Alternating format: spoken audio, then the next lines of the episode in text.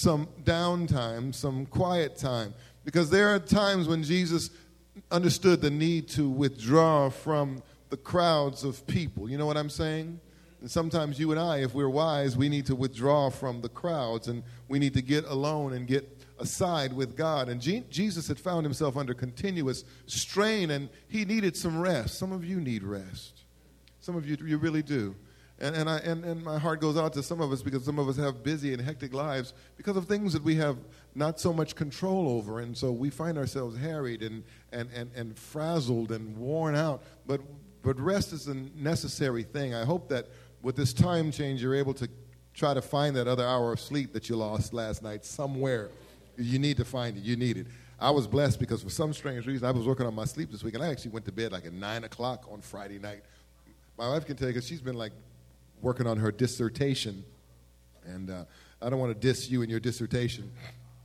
Uh, but she's, she's, she, hey, she's, she's almost in there. She, it, it, got sent off to the editor this week.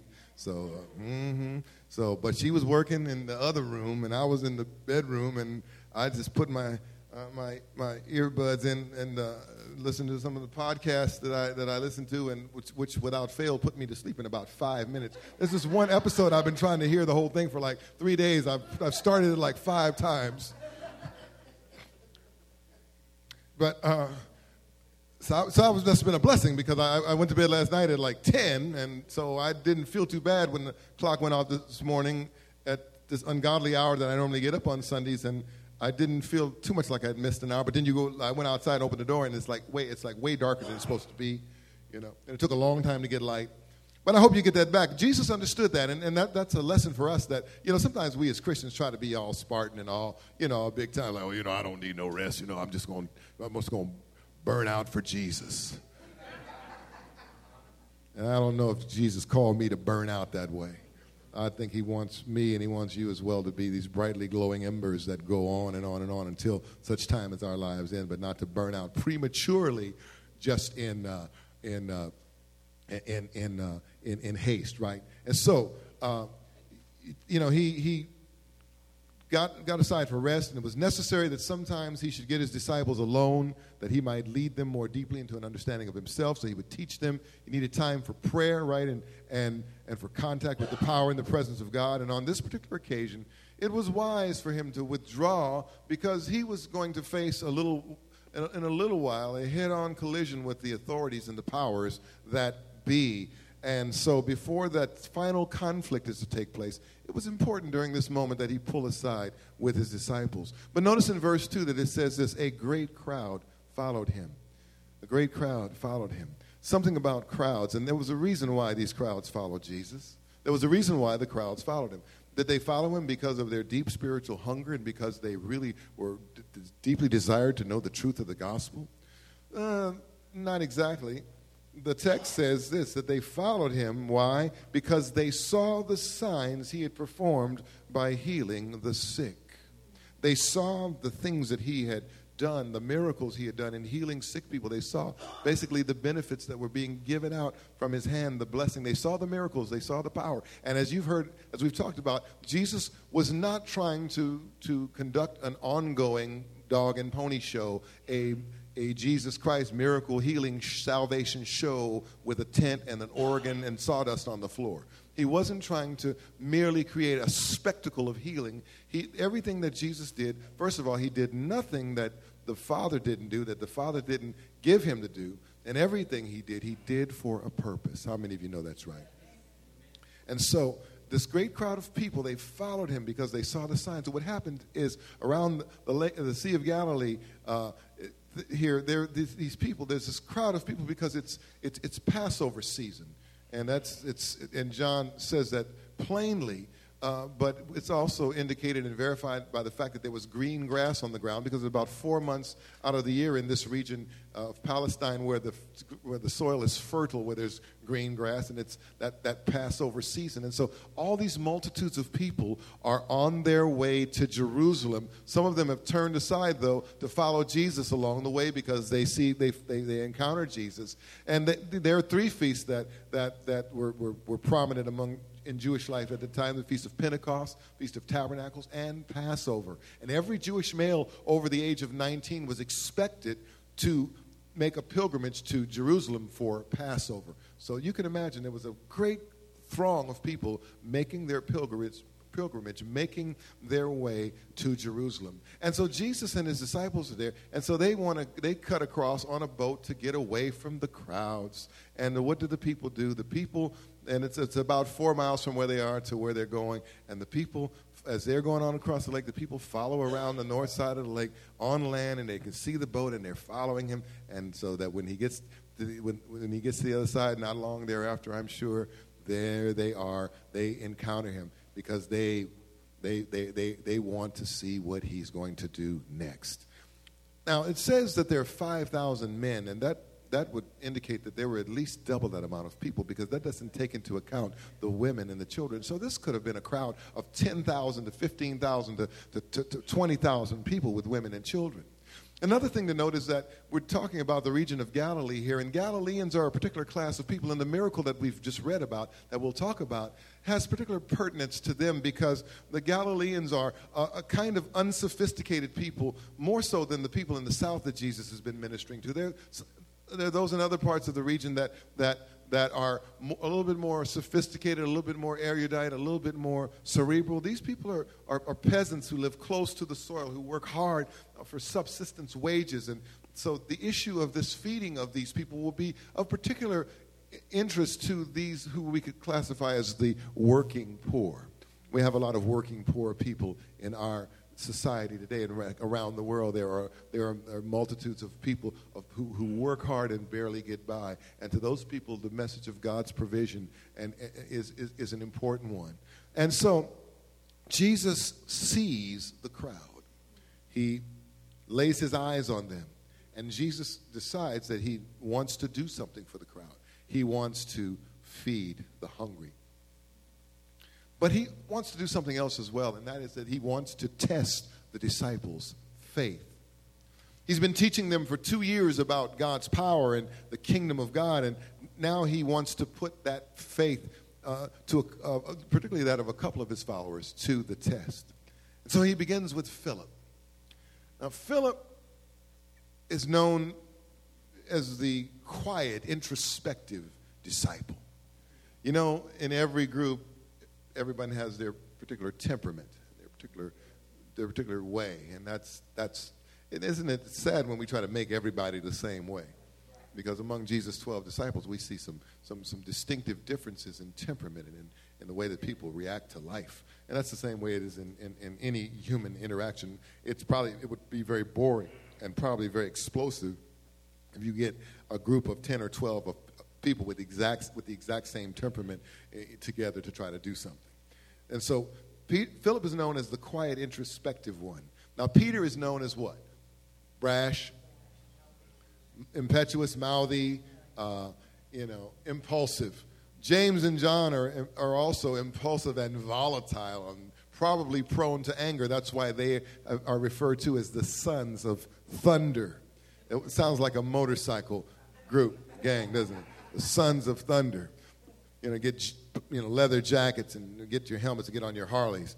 I see these cats with these motorcycles with the handlebars way up here. That's, that's got to be cool. You know, how cool is And then I see guys with bicycles way up here. That looks stupid, but I, I digress.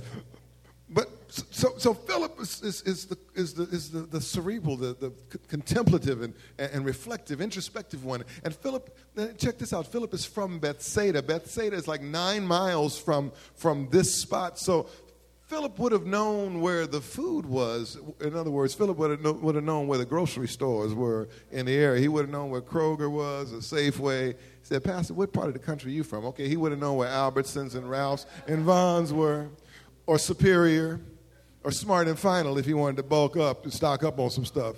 You know, he would have known what was in the area, but also he would have known where the food wasn't and the fact that there probably wasn't no food around where they were at this moment wasn't a good place. But here's Philip's t- test.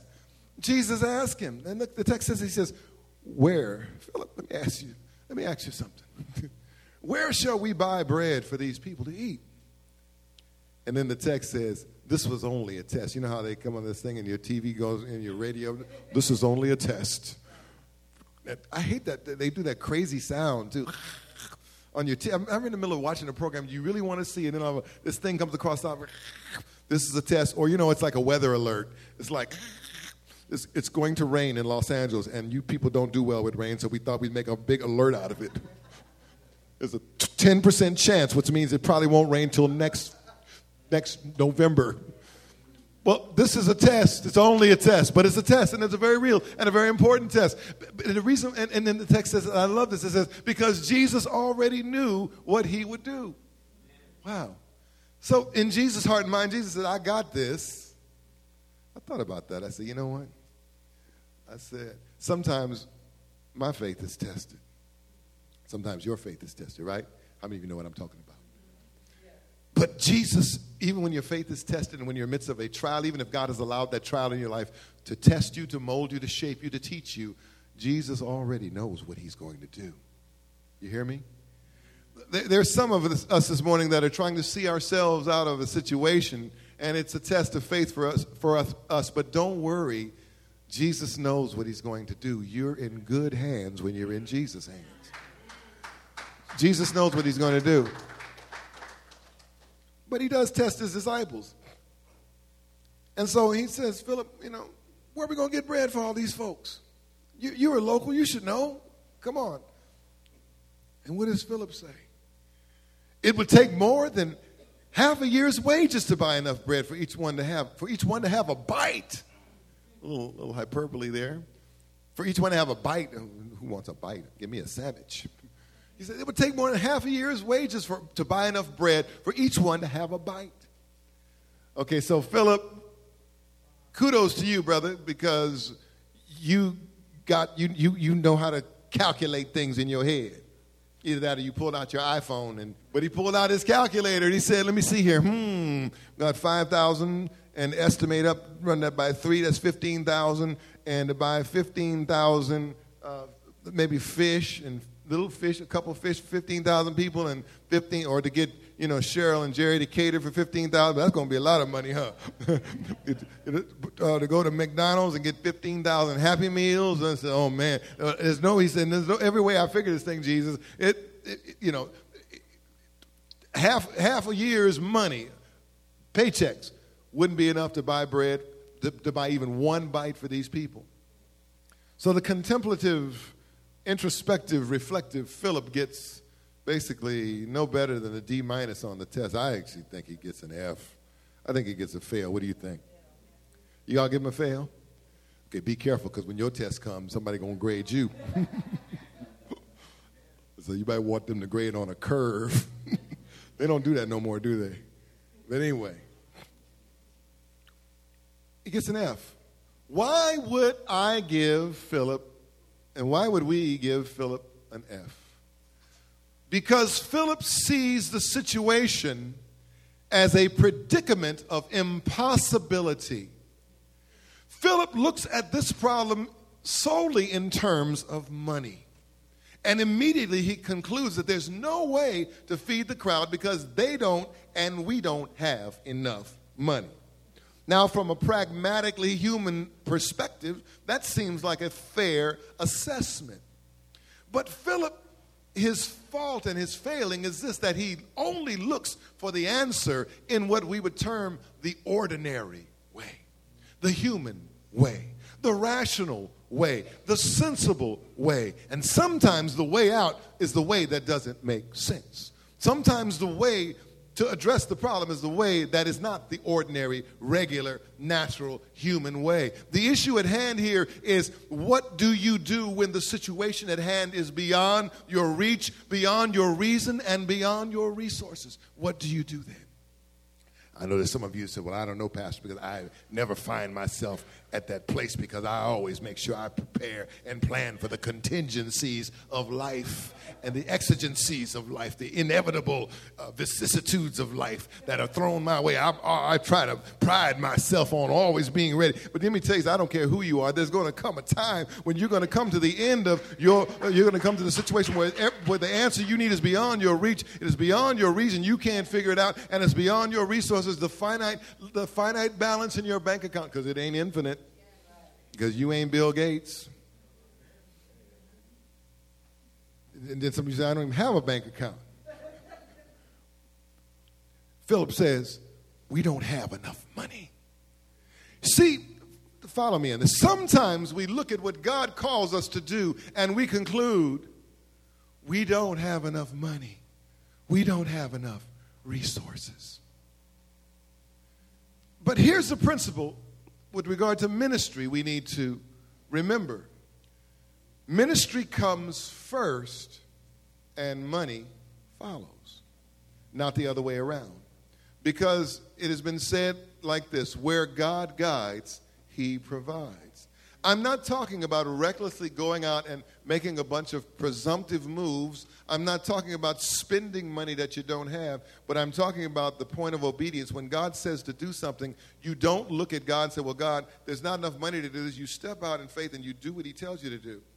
And you expect that if He tells you to do something, He will provide the resources to do that when the situation, when what you're asked to do, when the need is beyond your reach, beyond your reason, beyond your resources, Jesus will demonstrate his ability to provide.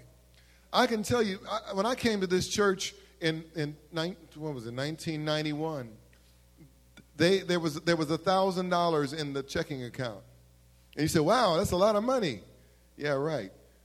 And there were the. I mean, I remember you know when, when a two hundred dollars on a, on a Sunday, Sunday was that was like a good offering. And so I didn't, for several years, there was no salary in this, and, and, it was like very, the resources were very slim. But we came and we just started to do church and to, to preach the gospel and to love people and to reach out to folks and to be here and to occupy this space and to, and to stand boldly and, and to move forward in ministry. And you know what? God began to supply the needs, and we have grown through those years, and we went through to, to where we hit some great peaks, and even after the Great Recession, we took a little dive. We lost some people at one point because you know, attrition back in the early 2000s, we took a little dive. But you know, as we, when you were our, if you were at our business meeting, some of you are probably pretty shocked that, as, as to, to, to the degree to which God provides for this ministry through your giving but it's, it, you know, what if I had waited? Well, Lord, I'm going to, before I, I go take that church, I'm going to need to have 50 committed tithers, and then I can go forth. Then I would probably be sitting somewhere still waiting. If I had said, Lord, I, we, we, we do ministry, but we're going to have to, we're going to have to get money and we're going to have to completely refurbish the place because there was, there, was a lot, there was a lot of things that were needed. Now, the chairs that you were sitting in, they were here when I got here. Thank God for that. But man, we have done a ton of stuff. And what if I had waited and said, well, Lord, you know, we're going to go forth. We'll, I'll, I'll, we'll, we'll, serve in that church. We'll move. We'll, we'll, we'll do it when we, when you, when we can raise $100,000 to, to refurbish place, to modernize stuff. Man, what we did, we stepped out in faith and we just started doing stuff and started obeying Jesus and started loving people. And then resources started coming. Little by little, we did this and did that. And through the years, God has been good. And yeah, we are a small church, but we're a, a, a, a healthy and, and wonderful, loving body of people. And we're here as a witness in this community. And God does amazing things in the lives of people, and God provides for our needs, and there's no limit to what He can do when you step out in faith and do what He calls you to do, and not first stop and try to calculate and say, well, you know, Lord, I would go, but uh, that, that, there ain't no money in the, in the, in the kitty or in, in, in, in the treasury. You know what I'm saying? Jesus will demonstrate his see the Philip the Phillips the Phillips around us because you know there, there are those they will always they will always say oh we ain't got enough to do that and again, I'm not talking about presumptuously doing, spending beyond your means. I'm talking about that thing of stepping on faith and doing before you have all the things you think you need with the belief that God and the understanding that God will provide. The Phillips say we don't have enough, but faith says this God says go, and we go, and we'll, He'll provide as we step out in faith. And step by step, God will provide what we need. Jesus taught His followers to pray, pray this Lord, give us right now a, a year ahead what we need so we can be hooked up and have it all in the budget. No, he says, Give us today our daily bread. This day you'll give us what we need. This week you'll supply what we need. This project you'll fund. This, this, this, this effort, this step, as we step out in faith, God will meet the needs, God will supply. So Philip gets an F because he fails at faith test because he's thinking solely in terms of money. Solely in terms of money. So he failed the test because he's only thinking about money, and, and this situation is beyond his, his, his, his ability. But let's turn to the other guy, Andrew. Simon Peter's brother. Because, he, you know, he, he pipes up, and this, you know, his, his faith is, there's a test for him and how he responds.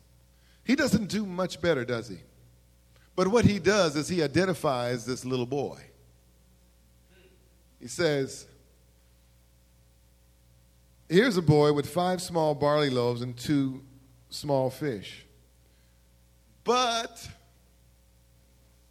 how far will they go among so many? Five barley loaves. Bar, barley loaves, barley bread was considered the food, it was po, po folks' food. It was, it was what, it was barley loaves, barley bread was used to, to, to, to reinforce the fodder for animals, and poor folks ate it when nothing else was available. It was, it was when, when, when wheat bread wasn't available. Barley. So we see we're talking about somebody at the low end of the, of, of the socioeconomic ladder here. Five barley loaves, and they're probably like little cakes, food for the poor. And he says two fish. Now, when I say two fish, some of you who are fishermen are thinking about the, the one that got away. or the one that you told your friends got away or the one that you told your friends you got. But these ain't that. You're thinking about the, the, the, red snapper around over the fish market here? These ain't that kind of fish. Excuse my, my excuse the poor the grammar.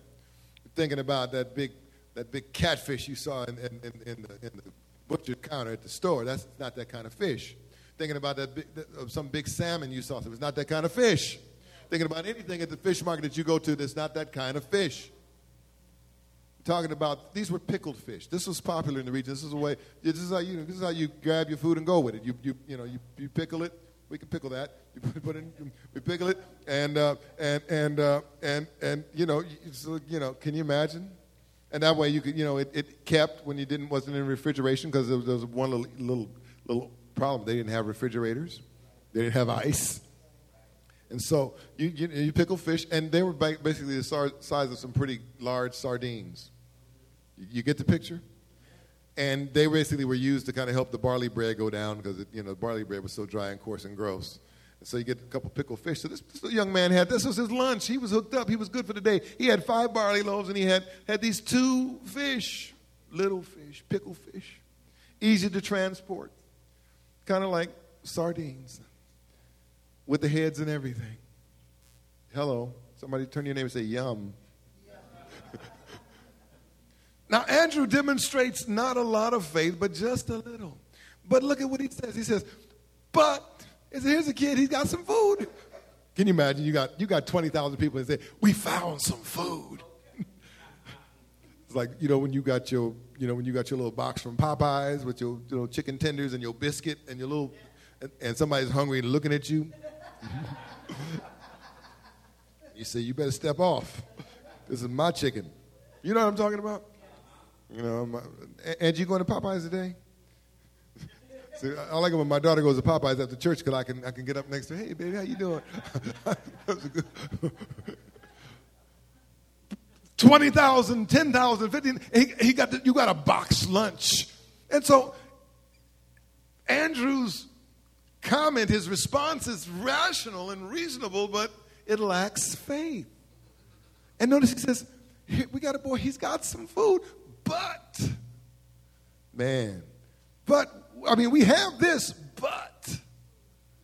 That little three letter conjunction robs us of so much of God's blessing. That little three letter conjunction is a barrier between us and sometimes the greater things that God wants to do in our lives and in the world around us. We find dysfunction in that conjunction, that three little that three letter word but. Because what Andrew misses is the fact that who are you dealing with? You're talking to Jesus. This is the man who turned the water into wine. This is the man who healed the official son. This is the man that the people are following him because they have seen his miracles. You're talking to Jesus and you say, Jesus, we got this, but. Because what happens in this moment, this is the question What do you already that's what God asked. God asked Moses this question with regard to his staff and his ability to lead the children of Israel. He says, Moses, what do you have in your hand? And Moses had that staff. And God asked that, that of us. It's like, what do you have? This little boy didn't have a lot, did he? Five barley loaves and two pickled fish.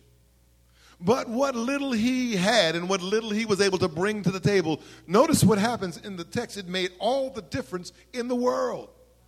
Because what little he had became a catalyst for a miracle that would feed the multitude. Did you hear what I said? The, five barley loaves and the two fish became the catalyst for a miracle that would feed the multitude. Because here's the thing if we offer nothing to God, then God can do nothing with it. But God can take what little we offer, what little we have, and turn it into something great if we will just offer it to Him. God can take what little we have and turn it into something great if we will just offer it to Him. Because here's the deal listen to me, listen to me. At any given point in time, all God wants is what we have right now. Not what we're going to have, not what we're going to make, not what we're going to become, but what we have right now in this moment. And so here, this little boy's lunch is blessed by Jesus to accomplish one of the most spectacular miracles in the Gospels, the one deemed so important that it's in all four Gospels. And you notice this that age is no barrier. He didn't. We need a grown folk, some grown people up in here to bring some food. We don't, sorry, son, this ain't for children. We we trying to find the grown folks, somebody that might have. God said, no, he got the lunch, bring it on. Age is no barrier. You, I don't care how old you are. I don't care how young you are. Age is no barrier. You're never too uh, young, never too old for God to use what it is you bring to him. And it got me to thinking because we need to, uh, and, uh, and I have to, I have to, made me check myself and my, my some of my, my con- conception of leadership because we have to put this, the, the concept of excellence into its proper context, its proper place because we want to do our best and, and, and, and pursue excellence organizationally and, and, and, and, and procedurally. You know, we, we, we don't want to just show up to church and say, well, you know, it's just, it's just church. I have a joke sometimes with bands I'm working with, you know, say, okay, it's good enough for gospel. And there's and it's a joke because there's no such thing. It's like we give whatever. First of all, whatever you do in life, you, you, you lose something and sacrifice something if you don't bring your A game to whatever. It's not worth doing if you can't if you can't if you can't can't try to do it right. But there's another side to this because you know life is sometimes comprised of these paradoxes and, and, and these, these conundrums. And, and so while we want to pursue excellence, Jesus doesn't say to us, you know, just bring me excellence. And there's, there's a part of that. You know, I know, you know, you talk about Cain and Abel and bringing this sacrifice and that sacrifice. But what Jesus really wants and what is demonstrated here is that he wants us to give him whatever we have and allow him to bless it and multiply it. Because some of you aren't excellent at a given point, but God is saying, don't wait until you, see, don't wait until you get excellent to give whatever it is to God and to allow him to work in it. God, let God bring the multiplication. You see what I'm saying? An author named Karl Vaters writes this. He says it's, a, he says it's a given that excellence is a moral imperative. But listen what he says. He says, but where exactly does the Bible say that? It's possible that we've elevated a biblically and morally neutral trait of excellence over a biblically essential trait of obedience. I don't agree with the idea that God only wants our best just because a lot of people say something doesn't make it true. When people say God deserves only the best, are they paying attention to the list of disciples Jesus picked? Hello.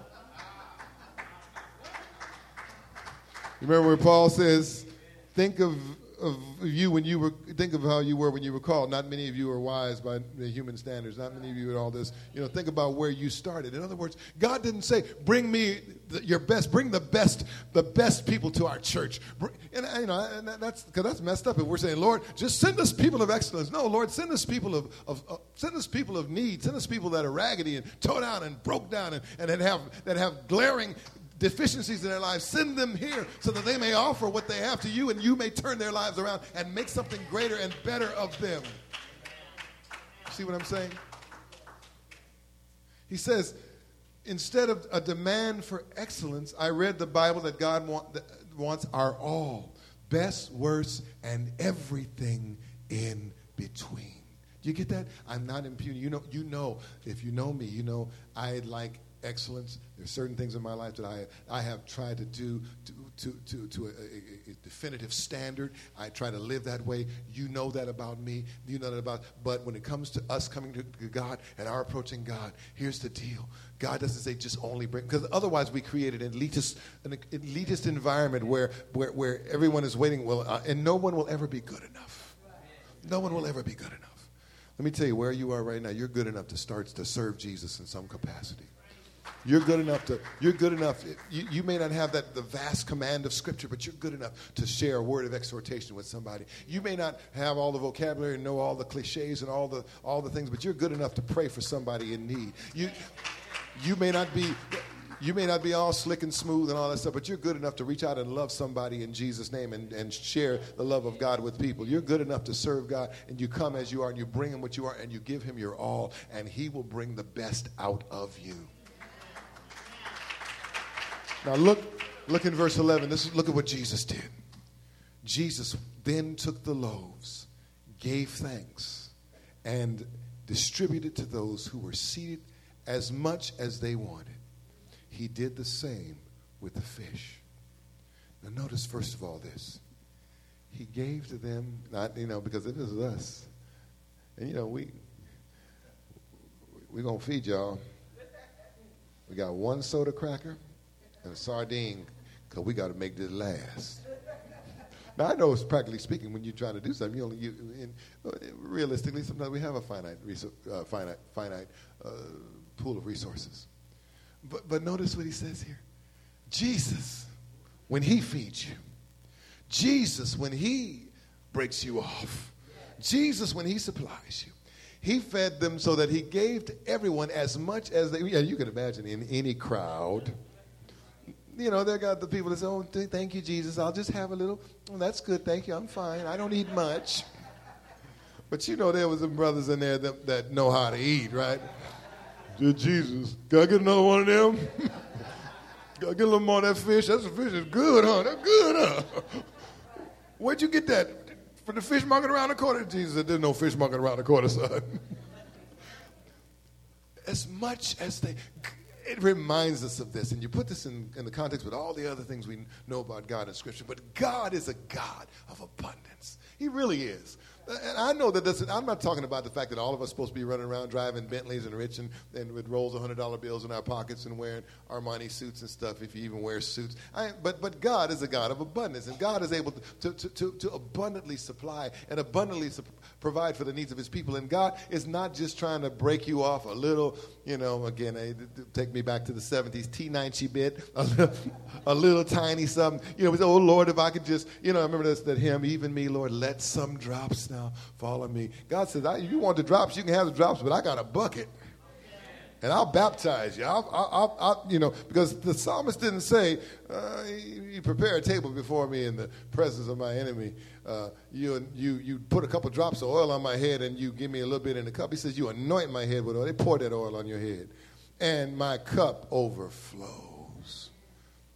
My cup overflows, and so he, he, he God is the God of abundance. But notice what he did. Stay with me. Now, there's, there's more. But wait, there's more. You can have two for 19, one for 1998, two for 1999. You, you wonder about that stuff on TV. It's like, how if is it so good? How is it so cheap?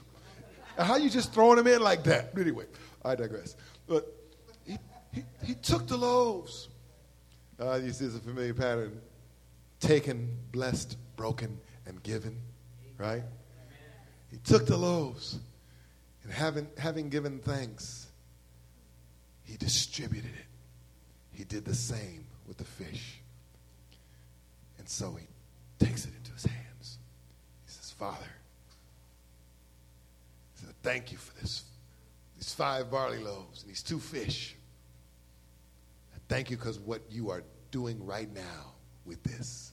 I thank you because of all these hungry souls out here, these hungry bodies, first of all, these hungry stomachs that are going to be filled, so that maybe on the part of some of them, their hungry souls can be fed. Because a little while later, Jesus will get in, later in the chapter into the discourse of himself as the bread of life, because it, it really points to the greater truth. He says, Lord, I thank you. All power in heaven and earth is given unto me. I bless this bread, I bless these fish. And then he just starts to distribute, to distribute, to distribute. Let me ask you this. If I ask you, where did the miracle take place? Where did the miracle take place? You say, well, it took place up by the Sea of Galilee.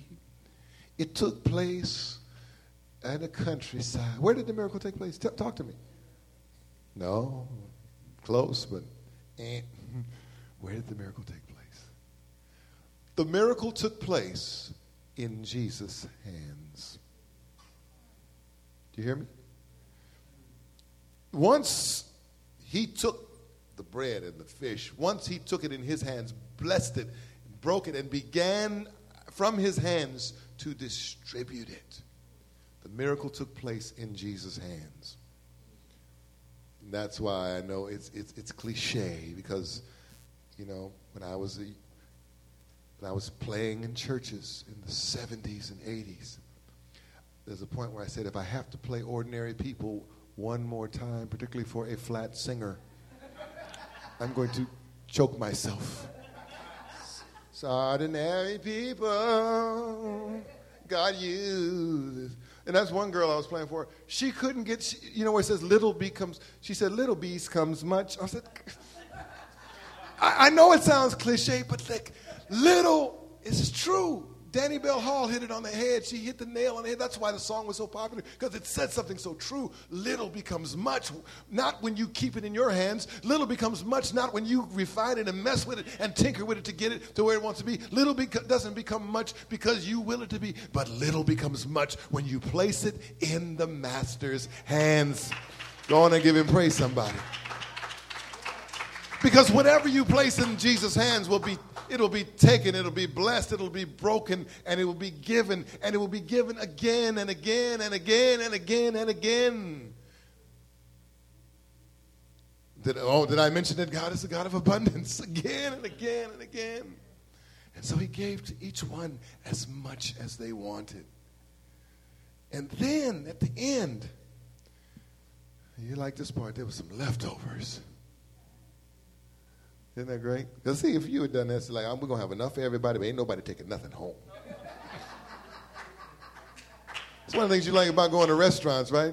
To bring your, your little container. We used to call them doggy bags. In some restaurants, you should actually put little pictures of dogs on them. And the joke was, you know this wasn't going for no dog. You're to eat that yourself. and now little, little, little styrofoam containers, and you bring them home, and you eat them. You eat your leftovers because they feed you such large portions at restaurants at some of these restaurants. Remember Claim Jumper? It's like they used to serve ungodly. It's like it's like I felt like Fred Flintstone or something. It's like it's like, but but but leftovers because God gives in abundance. And whatever we offer to God, God will multiply it beyond our wildest imagination. And so, if you take the first step in making yourself available to God, He will show you how greatly you can be used. That's you. Turn to your neighbor and say, That's you too. You can be used to advance His kingdom. And notice 12 baskets of leftovers. He says, of pieces, not crumbs, but pieces. Not talking about a miracle here. This is nothing but the supernatural power of God working through His Son, Jesus Christ, to the glory of God. And of course, 12 baskets, guess what? How many disciples are there? Each one walking off with a basket. Also reminiscent of the 12 tribes of Israel. 12 baskets. Now, with regard to this miracle, this is, it's a beautiful miracle, isn't it? There are, are two false views. Sometimes you'll hear people from a theologically liberal bent. They will, they will, in a low view of Scripture, they will reduce this. They'll say, well, this was well, certainly, this was a miracle. It was a miracle of sharing because the people, when they came together, they understood their common need, and so they just all shared what they had, and so everybody basically, uh, basically came came out okay because they all shared. Well, then what was Andrew talking about? This boy with the measly lunch. What was that all about? If they were just sharing, there was for some reason in this crowd there was no food. So we reject that. And then there was there's a theory of sublimation. In other words, they were so enthralled by Jesus' teaching that they forgot about their hunger. You know, and I, I know sometimes you get caught up in stuff and you do forget to eat sometimes, not too often. And I know sometimes I've heard some good preaching in my in my life and times.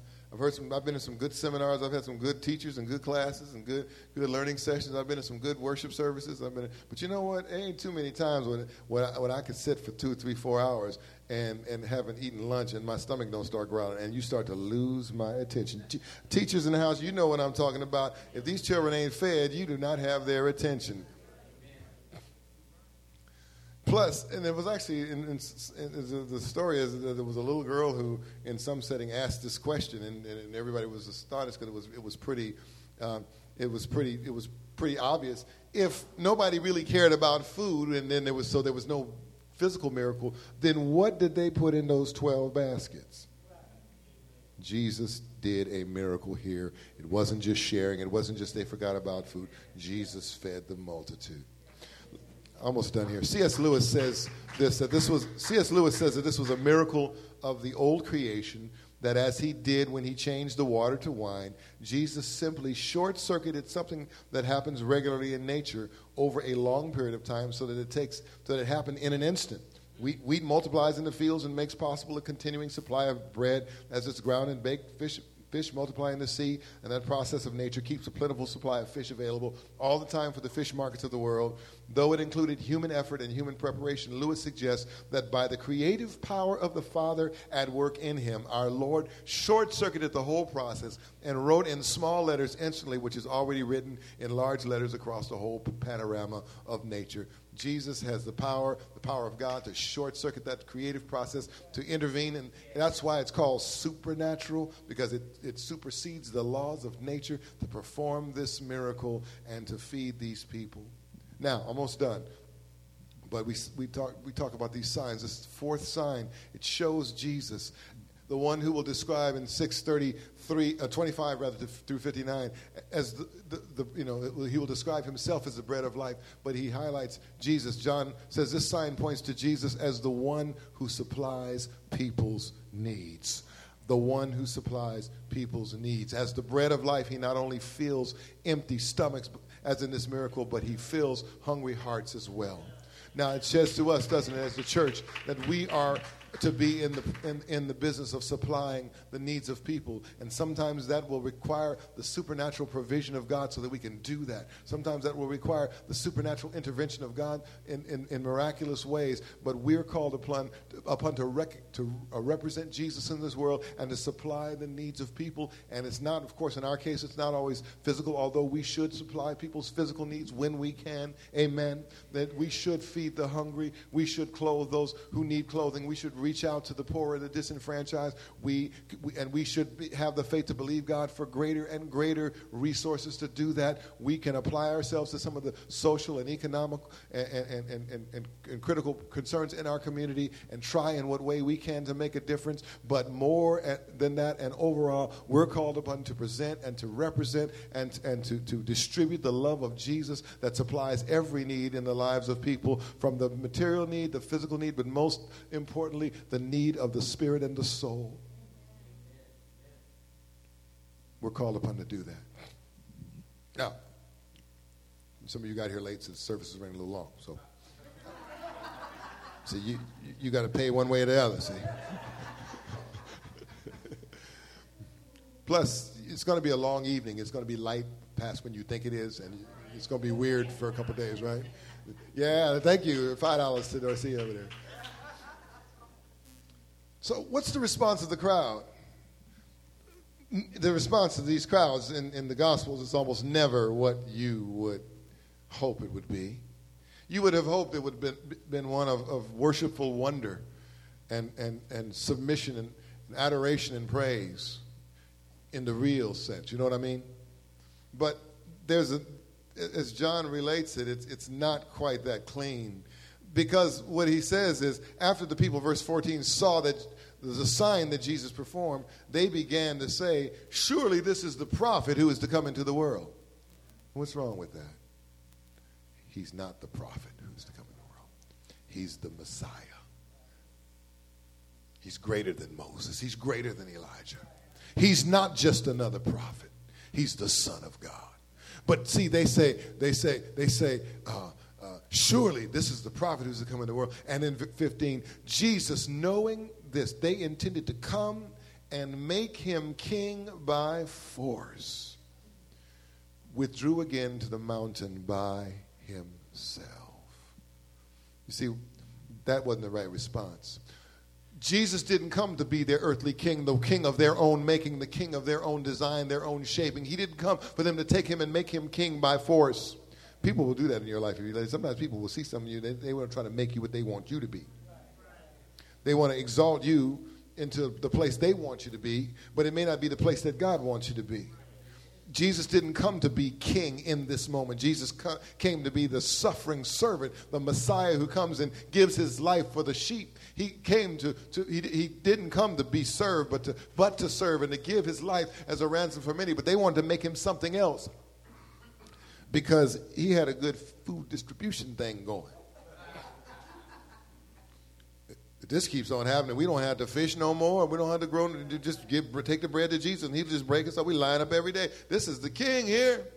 J. Ramsey Michaels writes this. He says, Their intent was a violent one, perhaps nothing short of kidnapping Jesus to make him a puppet pretender to, to the long vacant throne of David. But he knew their intent and returned alone to the hill. For the time being, his manifestation to the Galilean crowd was at an end. It was the wrong response. Jesus would not go for it. Remember earlier in John it says this Jesus didn't commit himself to people. Why? Because he knew what was in people. So he, he knew how to keep his boundaries, keep his distance, and he knew when to step back and withdraw. Sometimes as a pastor, people come to you and say, "You're the greatest thing ever." I just, you know, I mean, I, you know, and you should be this and you should be that. No, I should be what I'm doing. I should be right here where I am and who I am because that's what God called me to be. And you should be who you are, where you are, where God has placed you. They want to make him what they want him to be. That's the wrong response. The wrong response to the power of God in your life is, is to try to, to mold Jesus into your own image, into, into your own, your, you know, your own, to your own specifications. The right response is what Paul cites in 1 Corinthians 6 20, where he says, you're, you're not your own, you're bought with a price, so then glorify God. So now let me wrap this up.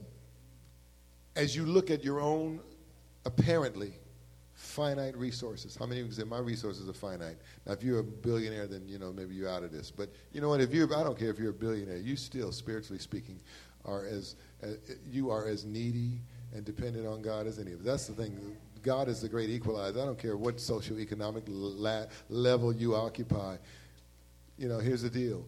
As we look at our finite resources, and for many of us, this is just where we live. We we may feel inadequate, right? We say, Lord, I know you called me. I know you love me. You want me to, to serve, but I just don't think what I have to offer is, is, is, is enough. It's not good enough. Lord, I, I, don't, I don't speak so well. You remember that was Moses' concern. I, I, I, I, don't, I don't talk too good. You know, it's like various people in the Bible. It's funny because there's almost nobody in the Bible that's perfect. Almost everybody has some kind of glaring deficiency. He says you may feel, you know, you may feel inadequate, but the Lord wants whatever it is you have. Hear me, hear me, hear me this morning. God wants, Jesus wants whatever it is you have. There's no limit what God can do in you and through you and with you if you will give what you have to Him. Not waiting to perfect it, not allow, not being a slouch either, and just throwing anything at God, but giving Him your all honestly and sincerely as you are where He has found you, knowing that He can take that and make something great of it and multiply it to the blessing of people. We may feel we have little to bring, that we're, but we're called to bring what it is that we have. Because, again, at the risk of sounding cliche and tilting my head back in 1978 or somewhere and singing the song, little becomes much. Little becomes much you place it in the Master's hands. It's true, it's real. The greatest things that any of us may do in life for the kingdom of God will undoubtedly be not within our power, but beyond your reach, beyond your reason, and beyond your resources greatest things you will do will be the things that you thought you couldn't do. The greatest things that you will do for the kingdom of God will be the things that people told you you, you wouldn't be able to do. The greatest things you can do for the kingdom of God may come out of the areas of weakness in your life that you, that, that you didn't expect because you gave it to Jesus. Bruce Milne writes this. He says, The key, beyond our believing in God's ability and will to use us, lies in the wholeheartedness of our surrender to Him. William Booth's secret. Now, you know who William Booth was? The founder of the Salvation Army. Now, if, if you know anything about the Salvation Army, it's not just a place, the box where you put clothes, but it, it was a worldwide Christian movement of, of social, of, of evangelistic outreach and social remedy. A fabulous mm, combination of, of the two sides.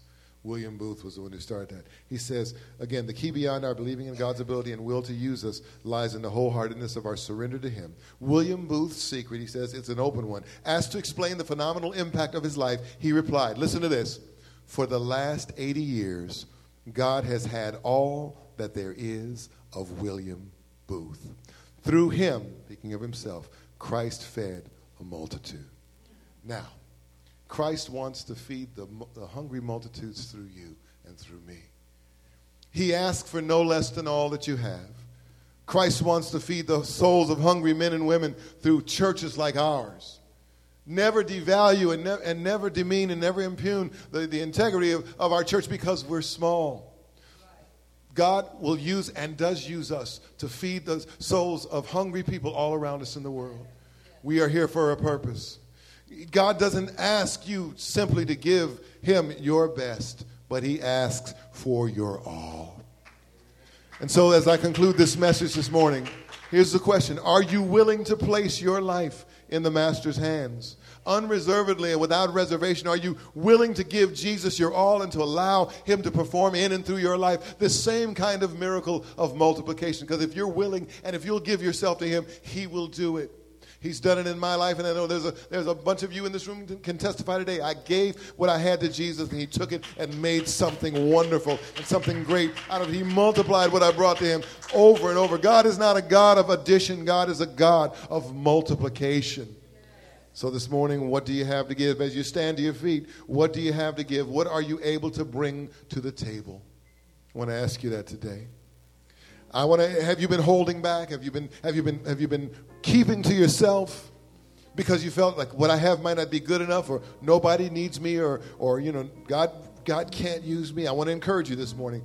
Bring what it is you have. Every single one of you in this room today, God has a purpose and a plan for your life. And if you bring Him what you have, not waiting to perfect it, not waiting to get it to a certain place, but bringing, but bringing what you have and offering yourself to Him as a living sacrifice, the Bible says, holy and acceptable unto God, God will use your life. He will multiply your life to the feeding of the hungry multitudes all around you. And you know that people need, people need to be fed, right? How many of you say, Pastor, I'm going, I want to give everything and all that I have, not just my best, but everything and all that I have to God for use in His service. Amen. Father, in the name of Jesus, we thank you for your word this morning and we thank you for the grace of God. We thank you, Lord, that by your grace you have saved us.